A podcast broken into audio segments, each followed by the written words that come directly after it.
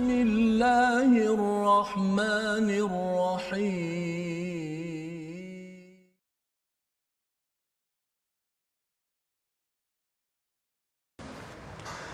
أعوذ بالله من الشيطان الرجيم. بسم الله الرحمن الرحيم. الحمد لله رب العالمين الرحمن الرحيم مالك يوم الدين إياك نعبد وإياك نستعين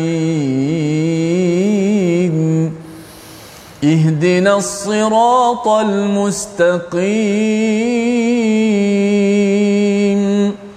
صراط الذين أنعمت عليهم غير المغضوب عليهم ولا الضالين.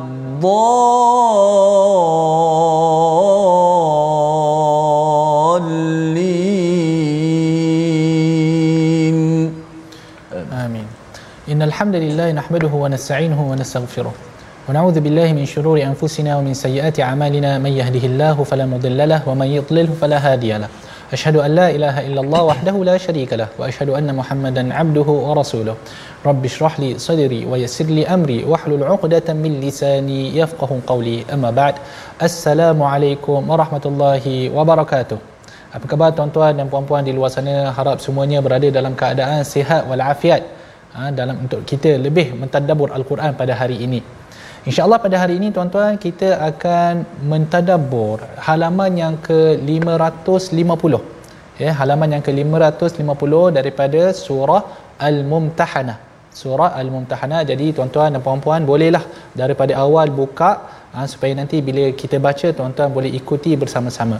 Dan alhamdulillah pada hari ini ditemani masih lagi ditemani oleh Al-Fadhil Ustaz Ustaz Tirmizi. Apa khabar Ustaz? Baik Alhamdulillah. Sihat Ustaz. Ya. Semalam tafsiran kita berkobar-kobar orang kata semalam. Harapnya hari ini tenang sikitlah kot insya-Allah. InsyaAllah, insyaAllah. Insya Kadang-kadang asyik berkobar, asyik berkobar bahaya juga. Sakit sakit jantung rasa. Allah. Kan punya semangat, punya semangat kan. Rasa macam nak, rasa macam nak berjihad je kerja kan. Kadang-kadang kita kena tenang juga Ustaz. Harapnya hari ini insya-Allah tafsiran kita lebih tenang. InsyaAllah. Insya-Allah. InsyaAllah. Sihat Ustaz? ah? Alhamdulillah. Hari ini. Doktor sihat? Alhamdulillah, alhamdulillah, alhamdulillah, alhamdulillah sihat macam ni lah. alhamdulillah. Okey. Jadi tuan-tuan, ha, sebelum kita mulakan majlis sesi ilmu kita pada hari ini, ha, kita baca dahulu doa ringkas kita. Allahumma alimna ma yanfa'una wanfa'na bima 'allamtana wazidna ilma. Dan tuan-tuan jangan lupa untuk share dan like Facebook kita agar keba- kebaikan yang kita dapat pada hari ini dapat kita kongsikan bersama. Sebelum kita pergi dengan lebih jauh, kita lihat terlebih dahulu sinopsis uh, untuk halaman uh, 550. Yang pertama sekali adalah penegasan untuk meneladani sifat Nabi Ibrahim alaihissalam dan juga orang yang beriman itu disebutkan pada ayat yang ke-6. Kemudian kita akan menceritakan serba sedikit tentang hubungan kaum muslimin dengan orang bukan Islam itu diceritakan pada ayat yang ke-7 sehinggalah ayat yang ke-9. Kemudian yang terakhir kita akan menceritakan serba sedikit tentang hukum tentang kaum wanita yang berhijrah dari wilayah kafir menuju kepada wilayah Islam. Insya-Allah itu diceritakan pada ayat yang ke-10 sehinggalah ayat yang yang ke-11 ya insya-Allah taala. Jadi sebelum kita pergi dengan lebih lanjut seperti biasa tuan-tuan dah buka al-Quran dah buka ke belum? Kalau belum buka boleh buka cepat-cepat sebab ustaz kita dah nak baca dah ni. Ya uh, jadi buka saya buka awal-awal dan saya nak minta daripada al-fadil ustaz untuk uh, baca uh, daripada ayat yang ke-6 sehinggalah ayat yang ke-9 boleh request tak hari ni ustaz InsyaAllah. boleh eh? InsyaAllah. Kalau saya nak sebab Cuba. saya tertarik dengan jiharkah semalam. Jiharkah. Ah, kalau boleh dapat sekali lagi ustaz, Ya. boleh? eh? Mana kalau nak lagu, doktor kata nak lagu tenang sikit kena jiharkah. Oh, betul, betul, betul. Ya kan? Silakan ustaz. Okey okey alhamdulillah terima kasih Fazil Doktor di atas uh, pecahan awal kita daripada muka surat 550 sahabat-sahabat Al-Quran sekalian jom sama-sama kita mulakan uh, My Quran Time kita baca faham amal dengan membaca ayat daripada ayat ke-6 hingga ke-9 kita cuba pula taranum uh, jiharkah insyaallah أعوذ بالله من الشيطان الرجيم بسم الله الرحمن الرحيم لقد كان لكم فيهم أسوة حسنة لمن كان يرجو الله لمن كان يرجو الله واليوم الآخر. ومن يتول فإن الله هو الغني الحميد عسى الله أن يجعل بينكم وبين الذين عاديتم منهم موده والله قدير والله غفور رحيم. لا ينهاكم الله عن الذين لم يقاتلوكم في الدين ولم يخرجوكم. ولم يخرجوكم من دياركم أن تبروهم وتقسطوا إليهم إن الله يحب المقسطين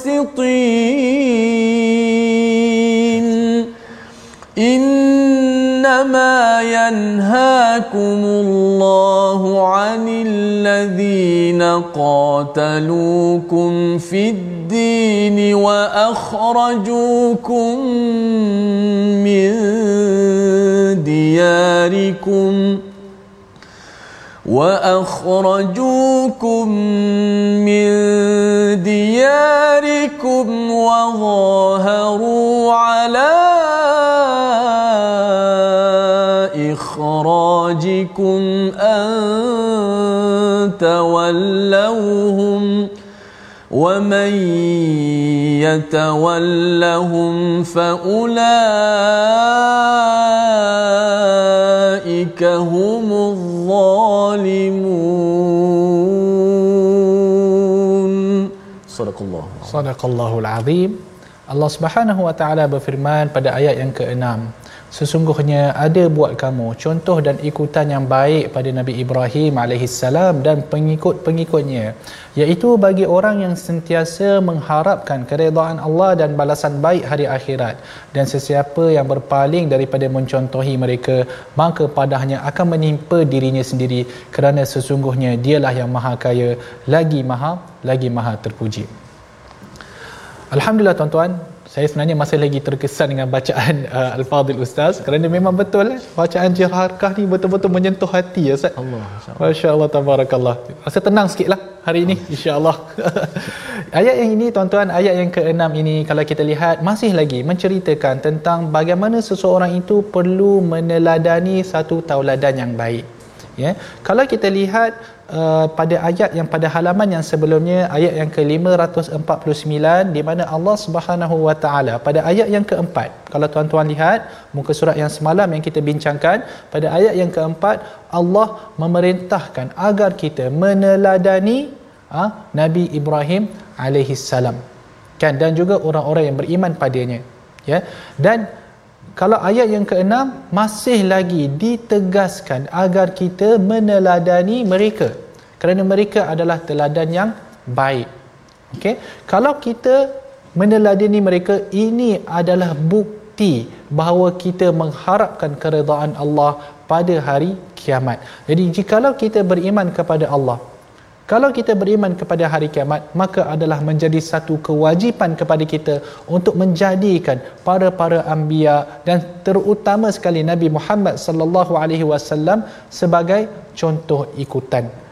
Ha? Jadi kalau kita mengikut mereka di atas dunia, maka insya-Allah Allah akan menggolongkan kita ha, bersama mereka pada hari akhirat. Ha, sebab itu pada hari akhirat seseorang itu akan digolongkan bersama dengan siapa yang dia sayang.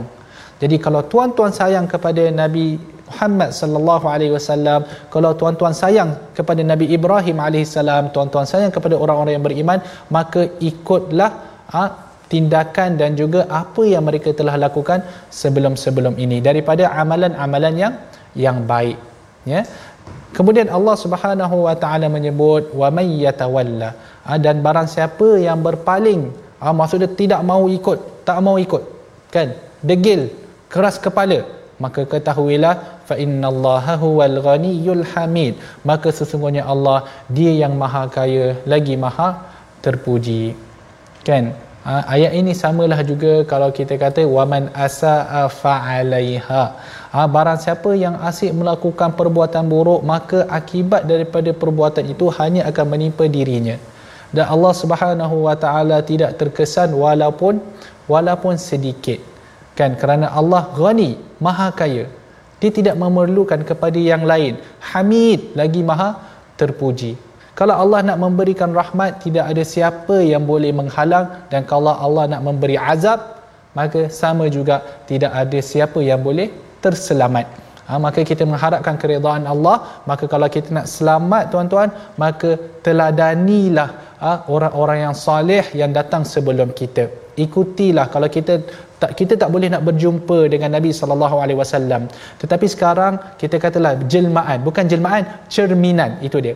Cerminan kepada Nabi sallallahu alaihi wasallam adalah para para ulama. Para para ulama akhlak mereka mencerminkan apa yang diajar oleh Nabi sallallahu alaihi wasallam. Maka lihatlah para para ulama yang ada pada zaman sekarang dan cubalah ikuti akhlak mereka daripada akhlak-akhlak yang yang baik.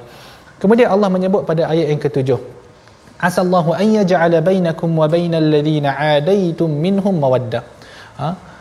semoga Allah akan menimbulkan perasaan kasih sayang antara kamu dengan orang-orang yang kamu musuhi daripada kaum kerabat kamu itu dengan jalan menjadikan mereka insaf dan memeluk Islam. Ya? Wallahu qadir dan Allah maha kuasa ke atas setiap sesuatu. Wallahu ghafurur rahim dan Allah maha pengampun lagi maha mengasihani. Kalau tuan-tuan masih ingat lagi ha? Di dalam hari semalam bila kita menceritakan tentang halaman yang ke-549 kita banyak meletakkan batasan di mana kita tidak boleh mengambil teman setia daripada orang kafir dan kita perlu memerangi mereka dan kita perlu sekian sekian dan sekian. Kan? Sebab tu saya sebutkan semalam semangat kita berkobar-kobar kerana ayat ini menceritakan tentang konteks di mana berlaku pertembungan antara orang Islam dan orang kafir. Maka para sahabat Nabi sallallahu alaihi wasallam ialah mereka juga adalah manusia biasa yang duduk di sebelah sana maksudnya yang berada di bumi Mekah ada di kalangan mereka itu yang merupakan ahli keluarga dan kerabat mereka. Jadi semestinya mereka ini bukan kita kata uh, apa uh, menentang ataupun syak kepada ragu-ragu kepada Nabi SAW tidak. Tetapi mereka akan mengikut Nabi SAW kalau Nabi SAW suruh mereka berperang dengan kaum kerabat mereka mereka akan melaksanakan. Tanpa ada sebarang kita kata ragu-ragu ataupun kita kata macam rasa apa nak pergi ke tak nak pergi nak pergi ke tak nak pergi tidak ada. Ini adalah para sahabat. Kan Nabi SAW suruh insya-Allah mereka akan laksanakan. Kan tetapi dalam masa yang sama ialah ha, di sebelah sana kaum keluarga juga. Kan walaupun agama memisahkan tetapi sebagai seorang insan dia tetap rasa ha, kalau boleh dia tak nak bergaduh dengan sepupu sepapat dia dengan pak cik dia dengan mak cik dia. Kerana kita membesar bersama-sama. Jadi ada di dalam hati mereka perasaan yang berat kan? Jadi kerana itu Allah menyebut ini yang kita kata ayat penenang tu Ustaz. Ini yang kita kata ayat penenang. Maka Allah memberitahu kepada orang-orang muslimin kepada kaum para para sahabat ridwanullahi alaihim semoga Allah menjadikan antara kamu dan juga orang yang kamu musuhi iaitu di kalangan orang-orang musyrikin sana kan di, di Mekah itu minhum mawaddah iaitu kasih sayang. Bagaimana boleh adanya kasih sayang daripada orang yang mereka musuhi iaitu dengan mana orang-orang di Mekah itu mereka memeluk Islam Maka seperti mana yang kita pernah sebutkan dengan masuknya Islam dengan keimanan maka terlerailah segala permusuhan. Kerana itu bila kita lihat dalam sejarah Nabi SAW, dalam sirah Nabi SAW, ketika berlakunya Fathu Makkah, ketika berlakunya pembukaan kota Makkah, ra'aitan nasa yadkhuluna fi dinillahi afwaja. Dan kamu akan melihat ramai manusia yang masuk ke dalam Islam berbondong-bondong. Kan? Maka ketika itu ramailah yang masuk. Antara dia Abu Sufyan antara antara dia uh, uh, Suhail Suhail ibn Amru antara dia Hakim ibn Hizam dan ramailah lagi uh, orang-orang lain yang mula masuk Islam. Jadi mereka bila mereka masuk Islam tuan-tuan kita boleh bayangkan perasaan gembira orang muslimin. Iaitu di mana orang yang mereka kasihi sekarang sudah sudah masuk Islam. Maka sekarang terbinalah satu kasih sayang yang bukan hanya kerana pertalian kerabat tetapi kerana pertalian keimanan. Dan itu yang paling yang paling penting dan yang paling membahagiakan seseorang ya. Kemudian Allah Subhanahu wa taala menyebut la yanhaakumullahu 'anil ladina lam yuqatilukum. Okey ayat ini akan menetapkan satu kaedah bagaimana kita bermuamalah dengan orang kafir. Di mana Allah menyebut Allah tidak melarang kamu daripada berbuat baik dan berlaku adil kepada orang-orang yang tidak memerangi kamu kerana agama kamu.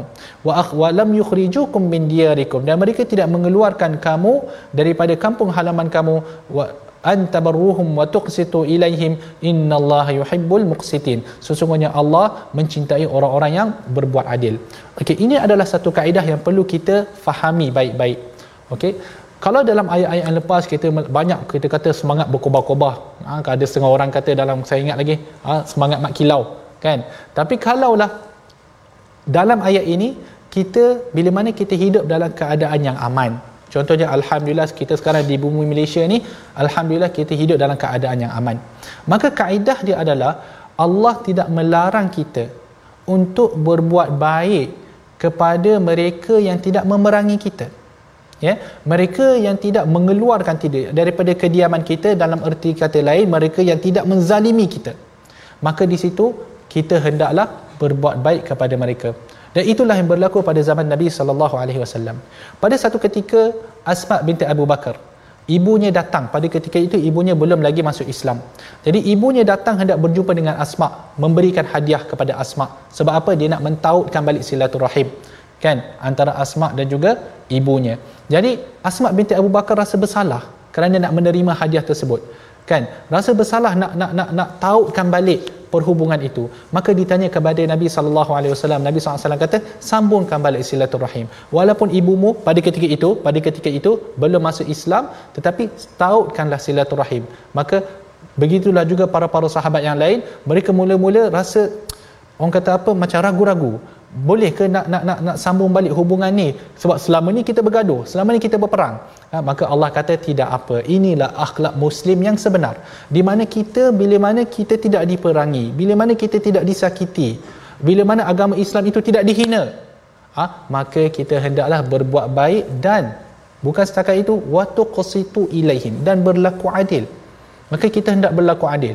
Jadi dalam konteks kita di negara Malaysia kita ada macam-macam agama yang paling besar ialah kita ada agama Buddha, kita ada agama Hindu. Kan? Ada juga agama-agama yang lain, agama Kristian dan sebagainya. Jadi selagi mana tidak ada permusuhan, tidak menzahirkan permusuhan, selagi mana mereka ini melayan kita dengan baik, maka sebagai umat Islam kita wajib melayan mereka dengan layanan yang yang baik. Dan ini sama dengan hadis dengan dalam ayat al-Quran waqulu linnasi husna. Dan berkata baiklah kamu kepada manusia. Tak kisahlah orang Islam ataupun orang yang bukan Islam selagi mana mereka tidak memusuhi kamu memerangi kamu selagi mana mereka tidak menghina Islam maka kita perlu berbuat baik kepada mereka. Dan berlaku adil juga. Maksud dia kalau kita berjual beli kontrak yang kita ada kita perlu penuhi kontrak tersebut. Kan? Kalaulah kita kata hak mereka kita perlu berikan kepada mereka hak mereka. Janganlah kita merampas daripada mereka hak mereka hanya kerana mereka bukan Islam. Tidak boleh. Di dalam Islam keadilan itu adalah yang yang penting yang paling penting. Islam itu tertegak dengan keadilan. Ya? Jadi antabarruhum wa tuqsitu ilaihim. Ya? Jadi sebab itu kalau kita lihat juga di dalam surah luqman ha kadang-kadang ini berlaku di luar sana. Di mana anaknya masuk Islam mak ayah dia tak masuk Islam. Kemudian mak ayah dia tak suka dia masuk Islam. Maka dalam keadaan itu wa in jahadaka ala an tusyrika bima laysa laka bihi ilmun fala tuti'huma. Jikalau ibu bapa kamu menghalang kamu untuk untuk mematuhi Allah Subhanahu wa taala jangan mentaati mereka. Tetapi wasahibahuma fid dunya ma'rufa. Tetapi kamu hendaklah melayanan mereka memberi layanan kepada mereka dengan layanan yang yang baik. Itu sama juga yang disebutkan dalam ayat yang ke-8 tadi. Maksudnya kita kalaulah ada di luar sana ha, saudara-saudara mualaf kita uh, yang yang orang kata telah kembali kepada agama fitrah kalaulah ada ahli keluarga mereka yang belum lagi mendapat hidayah maka menjadi kewajipannya pada ketika itu untuk sentiasa berbuat baik kepada mereka kan tuan-tuan biar janganlah kita menjadi fitnah terhadap orang kafir. Ingat lagi dalam ayat halaman yang ke-549 diceritakan bagaimana uh, kita berdoa agar kita tidak menjadi fitnah. Maksudnya jangan disebabkan kita orang lain lari daripada Islam. Jangan tuan-tuan. Janganlah akhlak kita menggambarkan bahawa Islam itu adalah agama yang zalim. Jangan disebabkan akhlak kita yang menggambarkan Islam itu adalah agama yang yang teruk. Jadi orang lain lari daripada agama agama Islam. Jadi sekarang kita lihat terlebih dahulu perkataan pilihan kita pada hari ini tuan-tuan. Perkataan pilihan kita adalah halala halla halala. Ha, asalnya adalah halala menjadi halla ha, itu adalah halal dan juga boleh. Halal dan juga boleh dan ia disebutkan lima kali di dalam Al-Quran. Itu disebutkan dalam ayat yang yang mana ni ustaz? Oh ayat yang ke-10, hmm. ayat yang ke-10 ya. Yeah. Hmm. Lahun lahum, tidaklah mereka iaitu perempuan-perempuan itu halal bagi mereka dan tidak boleh lelaki-lelaki itu halal halal juga bagi perempuan-perempuan itu. Apa maksud dia? Kita akan ceritakan bila sampai nantilah ya. Okey. Uh, tersambung sedikit uh, pada ayat yang ke-9 kemudian Allah menyebut innama yanhaakumullahu 'anil ladina qataluukum. Siapa golongan yang kita tidak boleh ber, ber, berbuat baik? Nah, kita tidak bolehlah kita kata nak nak mentaukkan silaturahim, tak boleh. Golongan macam mana ni? Ha, golongan yang mana mereka ini memusuhi kamu.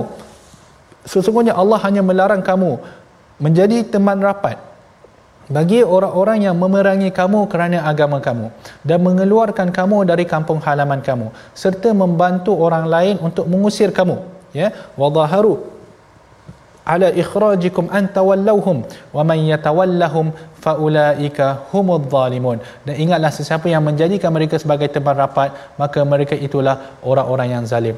Jadi di dalam ayat ini jelas diletakkan satu lagi kaedah kaedah dia mudah sahaja. Siapa yang memerangi kita maka kita akan orang kata apa uh, bermuamalah dengan benda yang sama dengan cara yang sama. Kamu musuh kepada aku aku akan memusuhi kamu. Kerana agama Islam bukan satu agama yang naif. Kita bukan satu agama yang lemah. Kita bukan satu agama yang boleh dipijak. Kan? Orang tidak boleh mempermainkan agama kita walaupun ada kat luar sana yang masih lagi mempermainkan agama Islam. Tetapi tenang Ustaz. Dia kena tenang. Hari ni kita kitanya konsep kita tenang. Jadi apa uh, kita agama Islam kaedahnya adalah yang memerangi kita kita tidak kita yang memerangi kita kita tidak uh, menjadikan sebagai teman setia. Yang tidak memerangi kita maka kita boleh berbuat baik kepada mereka. Bukan menjadikan teman setia pun berbuat baik kepada mereka dan juga kita akan apa? Kita akan berlaku adil kepada mereka. Jadi kita berehat sebentar kita berehat sebentar. My Quran time baca faham amal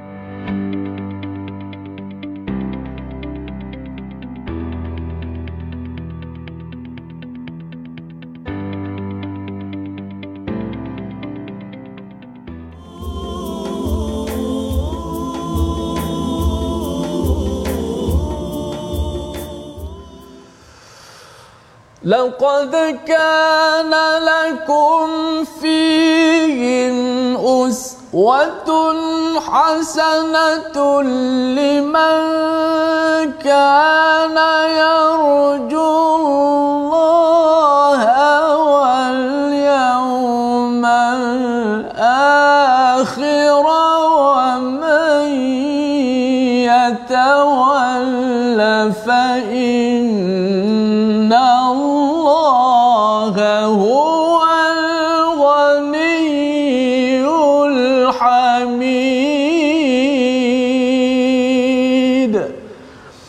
sesungguhnya ada buat kamu contoh dan ikutan yang baik pada Nabi Ibrahim dan pengikut-pengikutnya iaitu bagi orang-orang sentiasa mengharapkan keredaan Allah dan balasan yang baik di hari akhirat.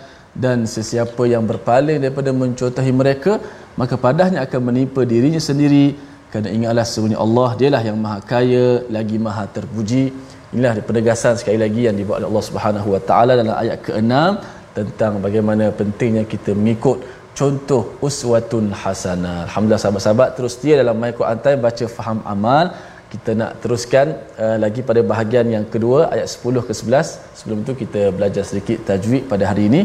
Jom kita lihat uh, slide kita pada uh, ayat yang ke-8 yang kita telah baca tadi antabarruhum wa tuqsitu ilaihim innallaha yuhibbul muqsitin. Sempurnakan sebutan huruf qaf, huruf sin, huruf ta pada kalimah uh, kalimah tuqsitu dan juga al-muqsitin.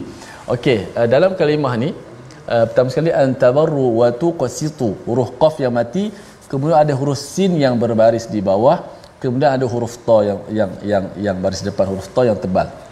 Maka kita nak jaga kalimah tuqsitu dengan muqsitu ini supaya yang pertama sekali uh, tuqa qaf tu mati qalqalah dan huruf qaf tu huruf yang, huruf yang tebal eh, huruf yang isti'la yang tinggi Kemudian kita nak menjaga sifat uh, nipis sin yang berbaris di bawah. Si. Tuqa. Si. Tak boleh baca si. Itu sad. Si. Nak nipiskan sin. Kerana sin kalau kita tebalkan si, kita tebalkan sin itu, dia akan jadi sad. Si. Si. Beza sedikit. Kemudian kita nak kekalkan sifat tebal ta bagi depan tu. Ha, okay, kita buat contoh dulu. Antabarruhum wa tuqsitu wa tuqsitu okey jangan tebalkan sin yang baris bawah jangan baca wa tuqsitu ha, kalau kita tebalkan uh, sin juga terpengaruh dengan sebelum tu qaf yang tebal maka sin akan jadi sad kemudian bila kita nipiskan sin wa tuqsitu kemudian ta di selepas sin tu mesti ditebalkan. Jangan kita nipiskan ta. Kalau ta yang tebal yang baris depan tu kita nipiskan dia automatik akan jadi ta. Kok situ ah kalau tu tu itu ta. Maka kita nak jagakan huruf yang uh, kita kata apa? Sifatnya berubah-ubah dalam setiap huruf itu kita jaga. Yang kedua pada kalimah muqsitin innallaha yuhibbul muqsitin jelaskan qaf yang tebal muqa. Kemudian sin yang berbaris di bawah si nipiskan. Kemudian ta yang berbaris di bawah juga ditebalkan innallaha yuhibbul muqsitin jangan baca muqsitin ah sebab sin nipis ta pun kita nipis sekali lah sekali borong je lah. Ha, jadi bila sekali borong macam tu ta yang sepatut tebal ha, dia bunyi ta. Muqsitin tak boleh. Kita baca muqsiti okey kita baca sama-sama. Satu dua mula. Innallaha yuhibbul muqsitin ha, begitu sikit sebanyak kita cuba latih uh, kita punya lidah kita kefasihan dalam menyebut huruf yang tebal nipis tebal nipis secara berdekatan begitu.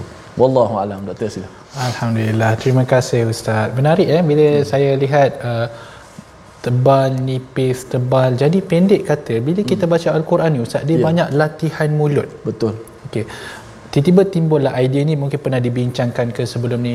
Mungkin untuk anak-anak yang ada masalah percakapan. Ya. yeah kan hmm. masalah percakapan mungkin mulut mereka berat ke ataupun mungkin ada pelat dalam percakapan mungkin mereka ini boleh dikenalkan dengan Quran betul kan betul. boleh dilatihkan mulut mereka itu dengan al-Quran sebab Quran ni macam ustaz kata tadi tebal nipis tebal balik hmm. belum cerita dengung makhraj hurufnya ada berapa makhraj sifat pula ada berapa betul. banyak sifat jadi kemungkinan bila mana mereka ini didedahkan ataupun dikenal atau betul. dilatih dengan al-Quran mungkin mulut mereka akan lebih cepat betul. untuk bercakap betul. boleh betul ya hmm, jadi insya uh, hmm. kita bercakap bahasa Melayu daripada kecil sampai besar kita tak pernah fikir pun uh, keluar daripada mana perkataan tu huruf ya, betul, tu betul tapi bila belajar nak baca Quran Allah ada huruf bibir ada huruf lehi ya, ada betul. huruf halqum betul betul, betul. Hmm. ha menarik sebab bahasa Arab memang beza daripada Allah. kita punya bahasa jadi tuan-tuan mungkinlah ha, boleh didekatkan anak-anak kita dengan al-Quran boleh didekatkan agar pertama sekali mendapat keberkatan al-Quran tu kita memang itulah harapan kita tapi dalam masa yang sama melalui latihan lidah menyebut huruf-huruf yang di dalam al-Quran moga boleh melancarkan meningkatkan lagi percakapan mereka pada esok hari. Wallahu alam kita tidak tahu ustaz. Dan tidak ada tidak ada salahnya dalam mencuba lebih-lebih lagi bila ia berkait dengan dengan al-Quran ya. Jadi kita sambung semula tadabbur kita ha, yang mana alhamdulillah kita dah sampai pada ayat yang ke-9 di mana ayat yang ke-9 ayat yang ke-8 ayat yang ke ayat ke-7 8 9 ini menjelaskan kepada kita tentang satu kaedah yang mana bagaimana kita bermuamalah dengan orang kafir. Dan seperti mana yang kita telah sebutkan tadi orang golongan kafir yang tidak memerangi kita kan yang yang berlaku baik pada kita sebagaimana ramainya orang-orang bukan Islam di Malaysia ini. Okey jadi untuk golongan itu kita perlu berbuat baik juga kepada mereka ha, dan kita perlu berlaku adil terhadap mereka. Dan seperti yang saya sebutkan juga saya sebutkan juga tadi janganlah kita menjadi penyebab mereka itu lari daripada agama Islam. Adapun kita ada golongan yang kedua iaitu golongan yang memerangi kita golongan yang menzalimi orang Islam sebagaimana orang Israel aa, sebagaimana uh, negara-negara yang memusuhi Islam maka di situ kita hendaklah memutuskan hubungan antara kita dan mereka. Kerana apa? Kerana seperti yang kita sebutkan juga tadi, agama Islam itu bukanlah satu agama yang naif, bukanlah satu agama yang yang boleh dipijak begitu sahaja. Bahkan agama Islam adalah agama yang diangkat oleh Allah Subhanahu Wa Taala dan itulah satu-satu agama yang diredai oleh Allah Subhanahu Wa Taala. Maka sekarang kita dah sampai pada ayat yang ke-10. Ha? Jadi di dalam ayat yang ke-10 ni adalah diceritakan tentang orang mukmin, perempuan mukmin ya. Perempuan mukmin yang berhijrah kemudian perlulah diuji ha, apa cerita dia ni kita tunggu sebentar lagi kita beri laluan terlebih dahulu ha, kepada Al-Fadhil Ustaz ya. untuk membaca dan sekali lagi Ustaz kalau boleh jiharkah Ustaz ya boleh ya terima kasih Ustaz Alhamdulillah Baik, Masya Allah. Dah Tuan Guru sebut gitu, kita kita ikut insya Allah. Cuba insya Allah. Uh, sambung pada ayat ke-10 dan 11. Sebab itu kita doakan juga kepada uh, sahabat-sahabat kita di Facebook uh, yang menceritakan tentang uh, border mereka sedang bertanggung nyawa di hospital peminat Umar Quran Time. Allah. Mudah-mudahan Allah Taala uh, permudahkan segala urusannya berikan kesemua yang terbaik berikan terbaik dan beri kesabaran kepada ahli keluarga semua. Dan terima kasih pada semua sahabat-sahabat terus uh, mereka buat nota apa yang doktor cakap mereka buat nota mereka saling balik di Facebook saling balik dalam nota. Mudah-mudahan uh, menjadi asbab kebaikan semua insya-Allah insyaallah sahabat-sahabat. Amin kita terus baca ayat ke-10 hingga ke-11 uh, surah Al-Mumtahanah. أعوذ بالله من الشيطان الرجيم يا أيها الذين آمنوا إذا جاءكم المؤمنات مهاجرات فامتحنوهن. الله أعلم بإيمانهن. فإن علمتموهن مؤمنات فلا ترجعوهن. إلى الكفار. لا هن حل لهم ولا هم يحلون لهم لا هن حل لهم ولا هم يحلون لهم وآتوهم ما أنفقوا ولا جناح عليكم أن تنكحوهن إذا آتيتموهن أجورهن ولا تمسكوا بعصم الكوافر واسألوا ما أنفقتم واسألوا ما أنفقتم وليسألوا ما أنفقوا ذلكم حكم الله ذلكم حكم الله يحكم بينكم والله عليم حكيم وإن فاتكم شيء من أزواجكم إلى الكفار فعاقبتم فعاقبتم فآتوا الذين ذهبت أزواجهم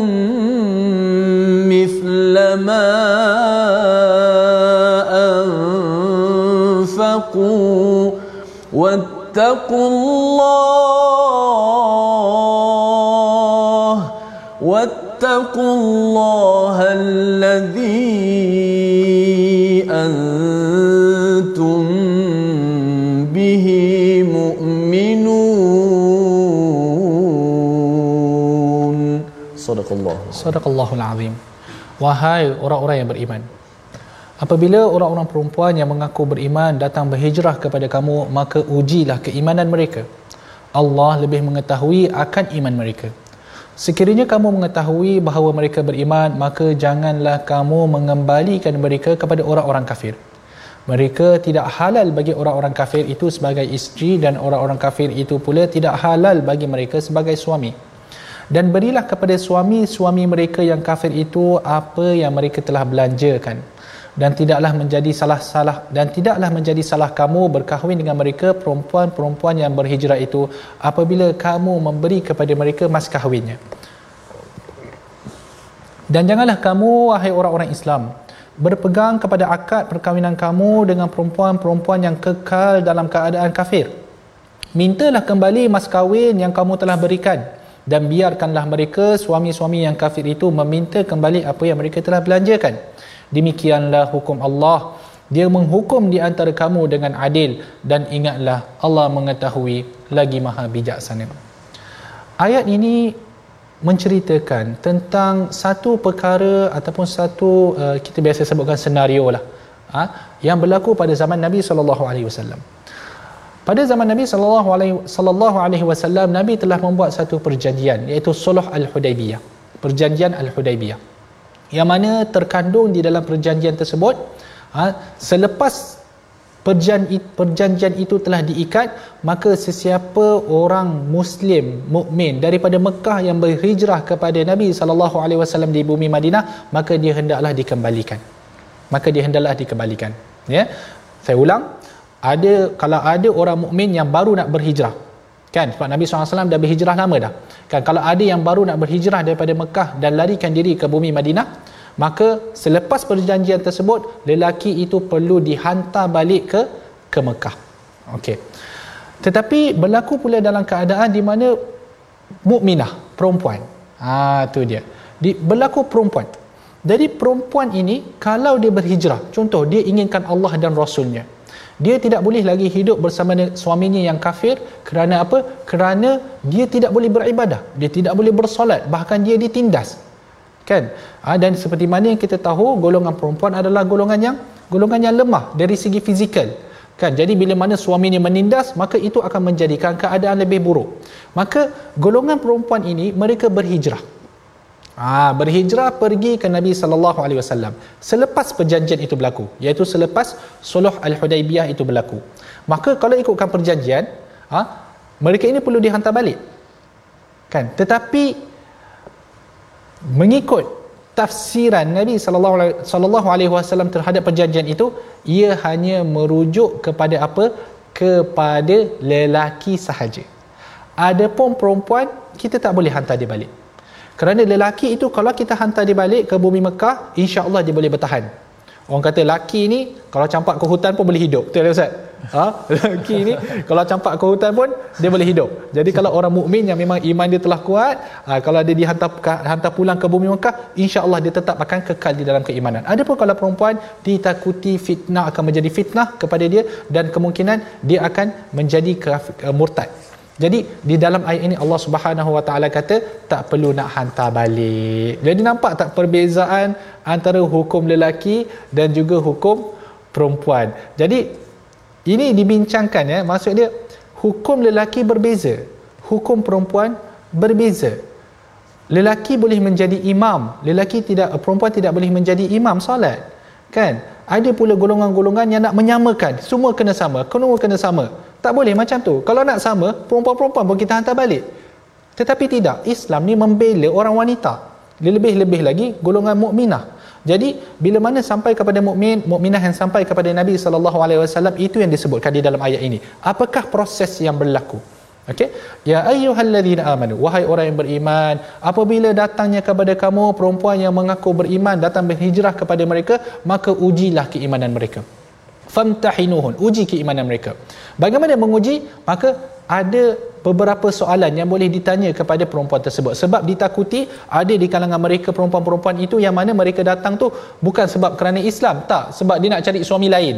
Ha, dia menyampah dengan suami dia yang tu boring duduk dengan mamat ni. Aku cuba pergi tengok Madinah tengok ada lelaki lain ke lelaki lagi handsome kat sebelah sana ke. Dia test nasib.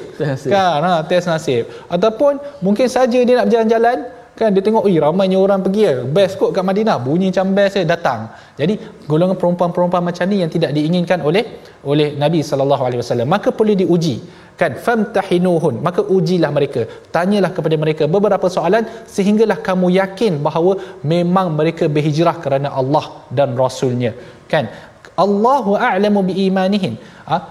Allah suruh kamu uji tapi sebenarnya Allah sendiri lebih tahu tentang keimanan keimanan mereka. Kalau kita lihat pada ayat ni, maksud dia kita boleh uji keimanan seseorang Ustaz. Ha, boleh uji. Kita boleh uji maksudnya kita boleh tahu seseorang itu beriman atau tidak. Kan? Maksud dia daripada tindak tanduk dia kita boleh tahu dia adalah orang beriman atau tidak. Masalah sesetengah orang dia buat dengan perbuatan yang menyalahi perintah Allah. Kemudian dia kata apa? Jangan kamu cakap apa-apa, iman saya dalam hati. Iman dalam hati. Dia bukan macam tu kaedah dia. Iman ini adalah benda ma waqara fil qalb, apa yang ada di dalam hati tetapi akan dibuktikan dengan dengan amalan.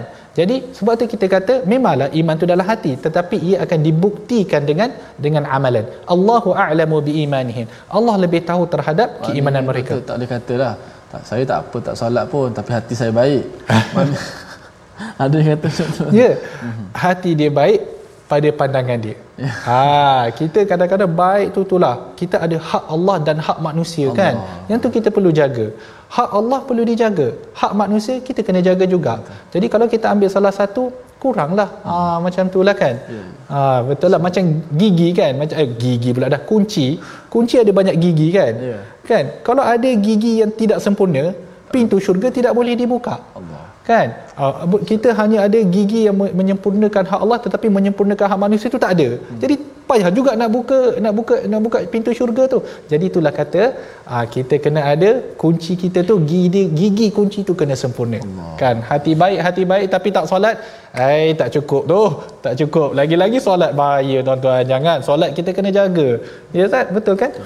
Okey Uh, kemudian Allah Subhanahu wa taala menyambung fa in alimtumuhunna mu'minatin fala tarji'uhunna ila al-kuffar maka jika kamu telah mengetahui perempuan-perempuan yang beriman itu maka jangan kamu kembalikan mereka kepada orang kafir. Ha, sebab apa? Sebab kita nak membela akidah mereka orang-orang perempuan tersebut. Lahun nahillul lahum wa lahum yahilluna lahun. Orang-orang perempuan mukminah itu tidak halal lagi bagi mereka yang kafir.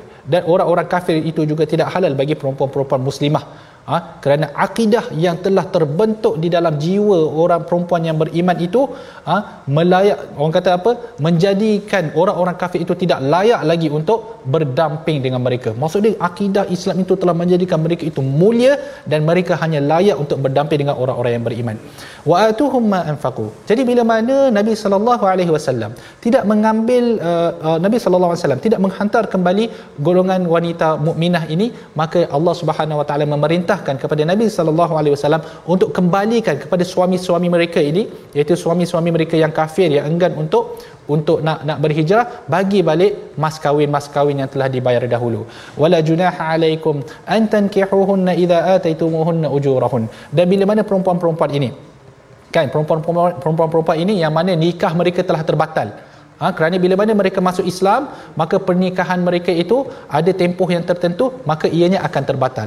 Bila pernikahan mereka telah terbatal dan aidahnya telah aidahnya juga telah telah selesai, maka dibenarkan untuk orang-orang yang beriman untuk menikahi mereka.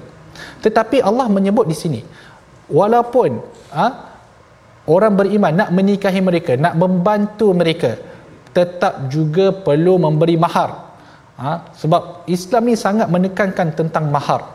Sebab itulah kita kata benda yang diwajibkan Allah dan itulah yang memuliakan seorang seorang wanita. Wala tumsiku bi'asamil kawafir was'alu ma anfaqtum wal yas'alu ma anfaqu. Adapun janganlah kamu berpegang dalam ikatan isteri-isteri yang kafir dan kamu mintalah apa yang telah mahar yang kamu telah berikan dan hendaklah mereka meminta apa yang mereka telah berikan iaitu orang kafir itulah dzalikum hukmullah yahkumu bainakum. Wallahu alimun hakim. Dan di dalam ayat yang ke-11 dan jika luput daripada kamu sesuatu daripada isteri kamu kepada orang kafir maka kamu mengalah lalu kamu mengalahkan mereka maka kamu berikan kepada orang-orang yang telah lari itu isteri-isteri mereka sebesar mahar yang telah mereka berikan dan bertakwalah kepada Allah yang kamu kepadanya orang-orang yang beriman. Kita lihat resolusi dan tindakan yang kita boleh dapat pada hari ini tuan-tuan. Yang pertama adalah kita tanamkan rasa kasih sayang kepada sesama manusia ya? Yang kedua kita berbuat baik tidak kira kepada sesiapa kecuali kepada penghina agama Islam. Dan yang ketiga kita memastikan keislaman pasangan sebelum sebelum bernikah. Itu yang ke-10 itu yang kita boleh ambil daripada ayat yang ke-10 dan juga ayat yang yang ke-11 menarik eh? Memastikan keislaman. Maksudnya bila kita nak mencari pasangan tuan-tuan kita carilah pasangan yang boleh membawa kita ke syurga Allah Subhanahu Wa Taala. Ada ada betul. Ada orang katakan dia pilih pasangan ni tak apa. Dia kata boleh menikahi orang Kristian. Dia kata boleh. Kan? Iya betul. Memang tidak dinafikan. Tetapi para ulama sangat sangat sangat itu pun ada syarat dia menikahi orang Kristian tu pun ada syarat-syaratnya lagi. Bukan secara itlak bukan secara boleh saja semua. Tidak. Ada syarat-syaratnya. Tetapi yang terbaik nak men- nak mencari ibu untuk anak kita carilah di kalangan orang yang beriman. Jadi kita berdoa sedikit ustaz. Silakan بسم الله الرحمن الرحيم الحمد لله رب العالمين والصلاة والسلام على أشرف الأنبياء والمرسلين وعلى آله وصحبه أجمعين اللهم اغفر لنا ذنوبنا وكفر عنا سيئاتنا وتوفنا مع الأبرار اللهم اشف مرضانا اللهم اشف مرضانا اللهم اشف مرضانا وارحم موتانا Ya Allah Tuhan kami ada di kalangan sahabat-sahabat kami Ya Allah ketika ini sedang diuji Ya Allah mereka diuji dengan kesakitan Ya Allah. Mereka diuji dengan kesusahan Ya Allah. Mereka diuji Ya Allah dengan kesedihan Ya Allah. Ya Allah kesembuhkanlah penyakit-penyakit mereka Ya Allah. Kesembuhkanlah orang-orang yang sakit di kalangan kami Ya Allah. Ya Allah kegantikanlah mereka dengan yang lebih baik Ya Allah. Sabarkanlah mereka Ya Allah Ya Allah campakkanlah kegembiraan kepada mereka Ya Allah. Ya Allah kami yakin setiap kesusahan pasti akan ada kesenangan Ya Allah. Gembirakanlah hati mereka Ya Allah sahabat-sahabat kami yang sedang berduka cita ini Ya Allah. Ampunkanlah Amin. dosa mereka Ya Allah. Bila kebaikan kepada mereka semua Ya Allah. Amin Amin Ya Rabbal Alamin. Walhamdulillahi Rabbil Alamin Alhamdulillah sahabat-sahabat semua mudah-mudahan Allah Subhanahu Wa Taala mempermudahkan segala urusan sahabat-sahabat kita semua yang sedang diuji, yang sedang diuji dengan sakit, yang sedang diuji dengan kesusahan, kesedihan. Kita mengharapkan Allah Subhanahu Wa Taala memberikan kegembiraan buat mereka insya-Allah yakinlah ha, inna ma'al usri yusra sungguhnya setiap kesusahan itu pasti akan ada kesenangan insya-Allah. Terima kasih kepada semua jemput semua untuk sama-sama menyumbang dalam tabung gerakan Al-Quran dan jangan lupa saksikan ulangan My Quran Time malam ni dan esok pagi. Mudah-mudahan kita sentiasa bahagia dengan Al-Quran Karim. My Quran Time baca faham amal. Assalamualaikum.